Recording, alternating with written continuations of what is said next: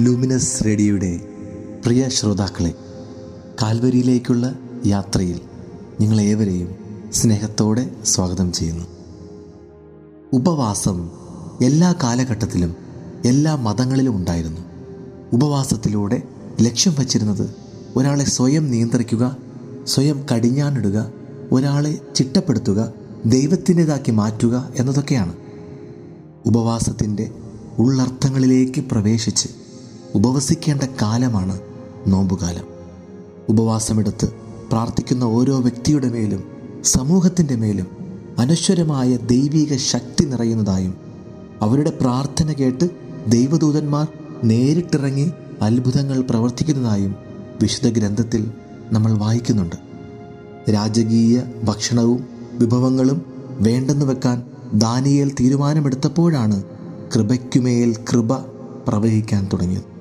ശരീരത്തിന് വേണ്ടത് വേണ്ടെന്ന് വെച്ച് ത്യാഗങ്ങൾ ഏറ്റെടുക്കുവാൻ ഒരാൾ തയ്യാറാകുമ്പോൾ അയാളുടെ ജീവിതത്തിലും ചുറ്റുവട്ടങ്ങളിലും മാറ്റങ്ങളുടെ ചിരാതുകൾ തെളിയുന്നു. മനസ്സും ശരീരവും വേഗം സുഖം പ്രാപിക്കും. വെളിച്ചമുള്ള മനുഷ്യരായി അവർ മാറുന്നു. എന്നാൽ ആരെയെങ്കിലും കാണിക്കാനോ ആളാകാനോ വേണ്ടി ആകരുത് ഉപവാസം എന്ന് യേശയ പ്രവാചകൻ ഓർമ്മിപ്പിക്കുന്നുണ്ട്. കർത്താവായ ക്രിസ്തു പറയുന്നു മണവാളൻ കൂടെയുള്ളപ്പോൾ മണവറ തോഴർക്ക് ഉപവസിക്കാനാകുമോ? നഷ്ടപ്പെട്ട മണവാളനായ ദൈവത്തെ തിരിച്ചു കൊണ്ടുവരുവാനുള്ള എന്റെ ത്യാഗമാണ് ഉപവാസം. അതായത് നിയമത്തിന്റെയോ ആചാരത്തിന്റെയോ ചട്ടക്കൂടിലാക്കി ഉപവാസത്തിന്റെ ഭംഗിയും അർത്ഥവും നഷ്ടപ്പെടുത്തരുത് എന്നാണ് പാപം ചെയ്ത് തിന്മ ചിന്തിച്ച് ദൈവത്തു നിന്നും അകന്നുപോയതിനാൽ ആ ക്രിസ്തുവിനോട് വീണ്ടും ഒന്നിക്കാൻ വേണ്ടിയുള്ള എന്റെ തീക്ഷണമായ ആഗ്രഹമാണ് ഉപവാസം. നോമ്പുകാലത്ത് ആത്മാവിന് നൽകുന്ന മേക്കപ്പല്ല ഉപവാസം. മറിച്ച് ദൈവത്തോടൊപ്പമായിരുന്ന് നമ്മെ വിശുദ്ധീകരിക്കാനുള്ള അവസരം. അതുകൊണ്ടാണ് ക്രിസ്തു പറഞ്ഞത് ഉപവസിക്കുമ്പോൾ മുഖം പ്രസാദാത്മകമാക്കി സൂക്ഷിക്കണമെന്ന്.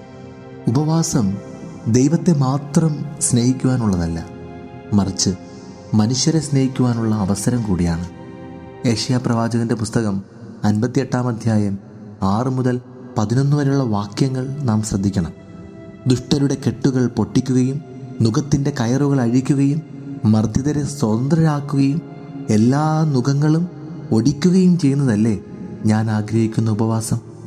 വിശക്കുന്നവനുമായി ആഹാരം പങ്കുവയ്ക്കുകയും ഭവനരഹിതനെ വീട്ടിൽ സ്വീകരിക്കുകയും നഗ്നനെ ഉടുപ്പിക്കുകയും സ്വന്തക്കാരിൽ നിന്ന് ഒഴിഞ്ഞു മാറാതിരിക്കുകയും ചെയ്യുന്നതല്ലേ അത്? അപ്പോൾ നിന്റെ വെളിച്ചം പ്രഭാതം പോലെ പൊട്ടിവിരിയും. നീ വേഗം സുഖം പ്രാപിക്കും. നിന്റെ നീതി നിന്റെ മുൻപിലും കർത്താവിന്റെ മഹത്വം നിന്റെ പിൻപിലും നിന്നെ സംരക്ഷിക്കും. നീ പ്രാർത്ഥിച്ചാൽ കർത്താവ് ഉത്തരമരുളും. നീ നിലവിളിക്കുമ്പോൾ ഇതാ ഞാനെന്ന് അവിടുന്ന് മറുപടി തരും. മർദ്ദനവും കുറ്റാരോപണവും ദുർഭാഷണവും നിന്നിൽ നിന്നും ദൂരെ അകറ്റുക. വിശക്കുന്നവർക്ക് ഉദാരമായി ഭക്ഷണം കൊടുക്കുകയും പീഡിതർക്ക് സംതൃപ്തി നൽകുകയും ചെയ്താൽ നിന്റെ പ്രകാശം അന്ധകാരത്തിൽ ഉദിക്കും. നിന്റെ ഇരുണ്ട വേളകൾ മധ്യാഹ്നം പോലെയാകും. കർത്താവ് നിന്നെ നിരന്തരം നയിക്കും. മരുഭൂമിയിലും നിനക്ക് സമൃദ്ധി നൽകും. നിന്റെ അസ്ഥികളെ ബലപ്പെടുത്തും. നനച്ചു വളർത്തിയ പൂന്തോട്ടവും പറ്റാത്ത നീരുറവയും പോലെ ആകും നീ. ഇവയൊക്കെയാണ് ഉപവാസത്തിലൂടെ ലഭിക്കുന്ന അനുഗ്രഹങ്ങൾ.